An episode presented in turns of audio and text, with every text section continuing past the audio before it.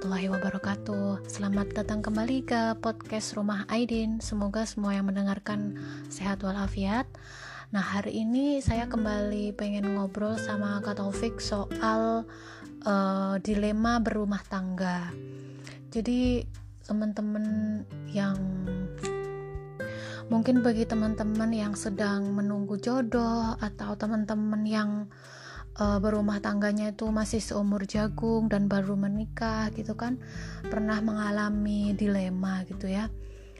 Apakah harus mempertimbangkan karir atau harus kita sebagai suami istri itu dua-duanya kepengen sekolah yang tinggi dan segala macam Nah, selama kita 12 tahun lebih lah ya itu menikah, kita itu uh, sudah banyak berkenalan dengan keluarga-keluarga yang baik keluarga muda juga keluarga-keluarga yang uh, senior di atas kami ya.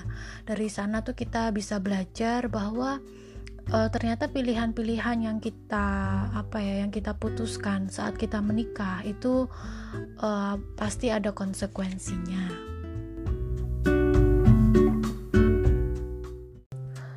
Nah, kalau di posisi saya sih awal-awal menikah itu memang rasanya kepengen S2 atau S3 gitu ya. Jadi punya ambisi-ambisi pribadi gitu.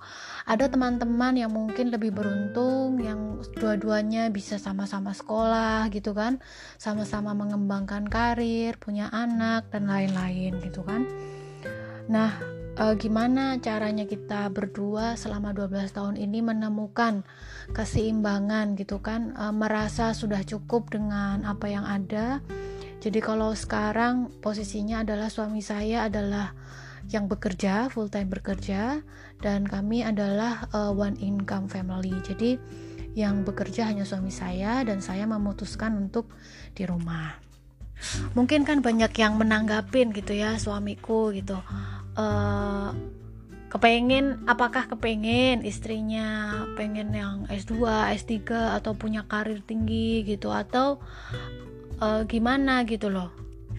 Pasti ada yang awal-awal kita menikah itu uh, banyak keluarga juga teman-teman gitu kan yang nanyain gitu kenapa nggak S2 lagi atau S3 lanjut sekolah terus punya karir yang bagus sambil mengasuh anak-anak dan lain-lain gitu kan dan kalau misalnya suami saya kan S3 gitu kan nah bagaimana menurut suamiku? Apakah itu tuh hal yang penting banget gitu ya untuk dipikirkan ketika kita berumah tangga atau menikah?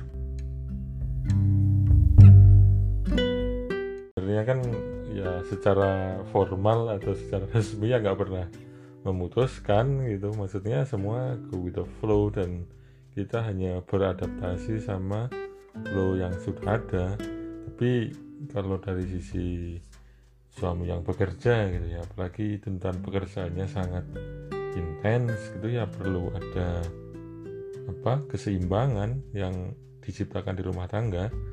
Karena kalau kalau tidak ya rumah tangganya akan susah di manage gitu ya. Apalagi di luar negeri itu kita semuanya sendiri tidak ada extended family yang akan support kita ketika kita mengalami kesusahan begitu. Saya juga ya jadi waktu itu setelah suami selesai S3 terus uh, me me mempunyai pekerjaannya yang pertama itu saya sudah selesai S1 dan memang ada rencana untuk S2 gitu kan sesegera mungkin gitu. Saya sampai menyimpan email-emailnya pada waktu itu tapi memang memang di luar negeri itu kita tidak bisa apa ya itu adalah suatu hal yang kita emang harus adaptasi ya. Kan uh, mengelola rumah tangga apalagi cuman sendirian dengan suami saja di uh, luar negeri itu kan tantangannya tersendiri gitu kan. Dan ternyata salah satu faktor juga adalah biaya child care itu sangat mahal. Misalnya kayak menitipkan anak yang di bawah usia lima tahun itu di tempat kita tinggal itu sangat tidak uh, terjangkau dan di situlah saya sebagai ibu ya itu kan memang diciptakan oleh Allah Subhanahu Wa Taala itu memang untuk uh, mengasihi anak gitu kan me, apa ya istilahnya merawat anak ya. Memang ada yang namanya jiwa keibuan itu ayah adatnya datangnya ya dari ibu gitu kan. Jadi memang saya akhirnya ya memutuskan untuk ya udahlah saya step in gitu kan di dalam rumah tangga baik yang tetek bengeknya gitu kan sampai support suami juga. Tapi tidak dipungkiri bahwa selama perjalanan kita untuk menikah itu pasti kita melihat rumput tetangga yang lebih hijau lah yang kelihatannya kok dua-duanya bisa S2 terus S3 terus meniti karir sama-sama gitu ya nggak sih kak? Ya kalau aku sendiri sih nggak pernah ngelihat rumput tetangga yang lebih hijau. Ya karena apa nggak pernah ada itu rumput yang hijau. Rumput hijau itu hanya fata morgana gitu kan? Karena menurutku eh, apa setiap rumah tangga itu setiap pilihan bagaimana kita mengatur rumah tangga itu tuh ada plus dan minusnya ada trade off yang kita itu harus paham. Kita itu kadang-kadang melihat ilusi bahwa orang lain seperti baik-baik saja tapi tidak tahu di dalamnya kan? Karena kita tidak apa mengamati tersebut 24/7 gitu loh. Nah saya melihatnya itu bukan apa-apa dari pengalaman di akademisi itu ya praktis-praktis yang biasanya rumah tangganya smooth itu biasanya memang harus dibarengi dengan pengorbanan salah satu pihak atau dua-duanya pihak malah gitu ya. Jadi ketika contohnya misalnya di conference gitu kita ngelihat seorang apa public figure di dunia keilmuan gitu ya mungkin secara figur itu sangat famous gitu ya.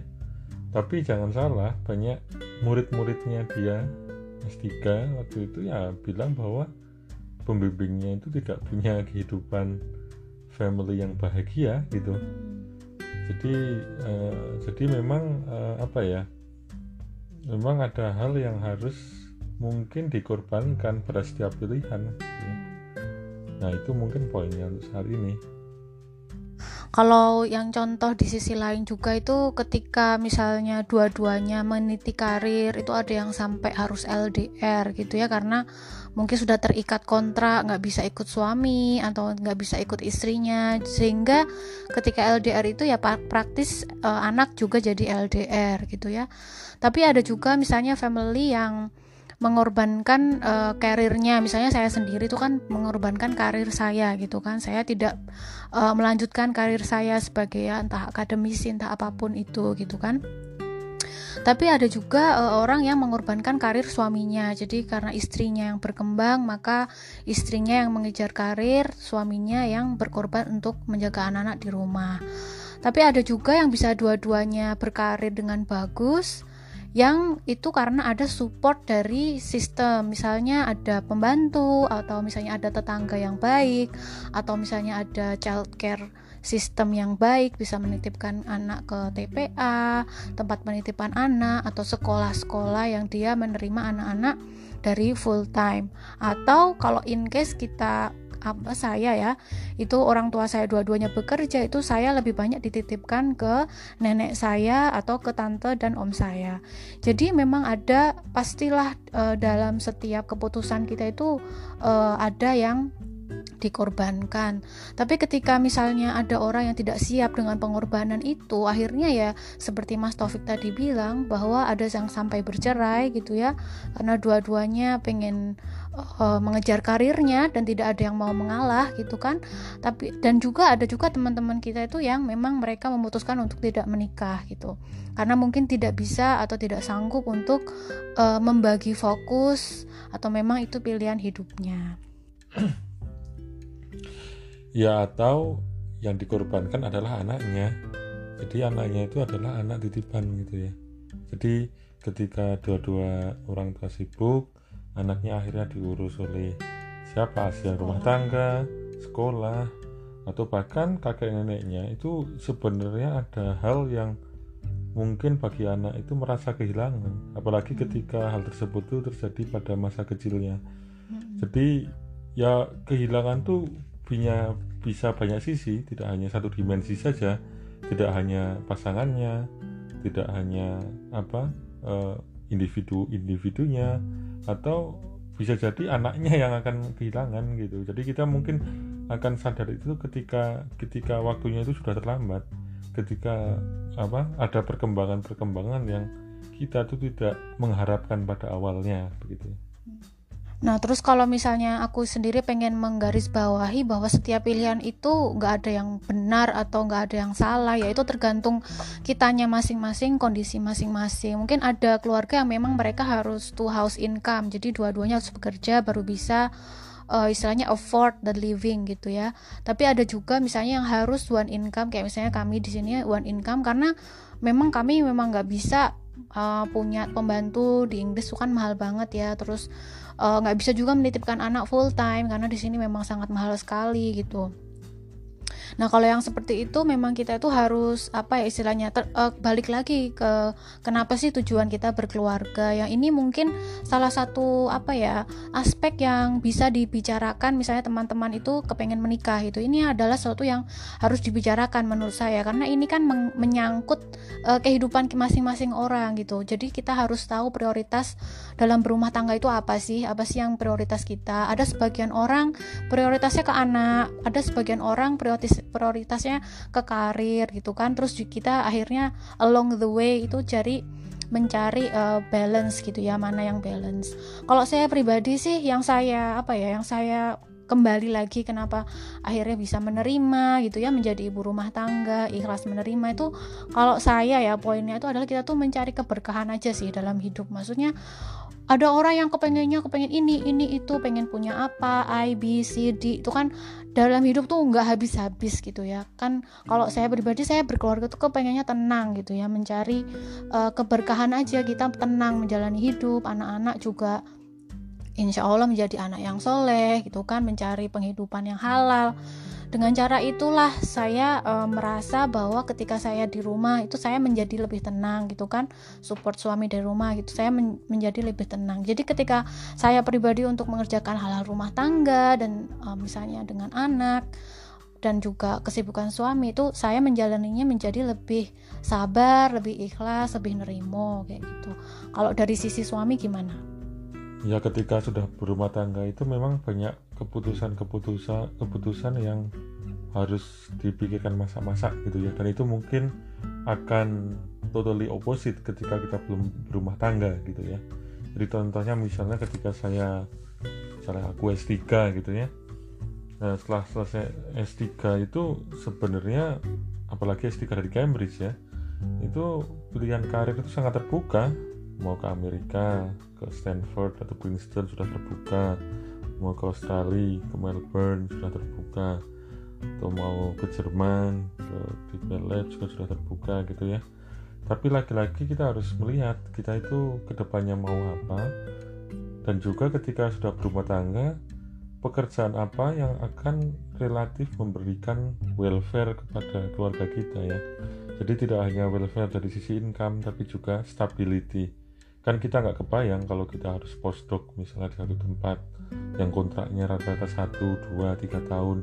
Terus setelah itu kita pindah ke tempat lain yang mungkin beda benua atau beda negara itu akan akan apa ya banyak impactnya ke keluarga kita harus beradaptasi. Apalagi kalau kita punya anak-anak yang masih kecil itu tentu bukan experience yang apa ya yang sangat welcoming atau yang sangat nyaman untuk anak gitu. Dan mungkin dari sisi perkembangan psikis akan berpengaruh. Maka ketika saya selesai S3 satu pertimbangan untuk memilih pekerjaan itu adalah job stability dalam waktu yang relatif agak lama gitu. Karena tanpa itu akan lebih susah lagi apalagi anak-anak waktu itu baru baru kecil, masih kecil baru lahir gitu kan jadi salah satu interest saya ketika memilih pekerjaan selepas sekolah adalah job salah satunya adalah job job stability gitu. Nah, kalau mungkin tambahan dari aku ya bagi perempuan-perempuan di sana yang sudah menikah gitu kan, baik yang bekerja atau yang di rumah tangga itu mungkin uh, ketika ada quarter life crisis gitu ya, kita kok kayak lose the direction dan lain-lain tuh mungkin menanyakanlah pada diri sendiri meaningnya apa sih maknanya apa sih ketika kita menjadi ibu rumah tangga tuh maknanya apa sih itu dikembalikan lagi ke situ gitu. Misalnya ketika menjadi ibu karir gitu maknanya apa sih dari semua ini kayak gitu.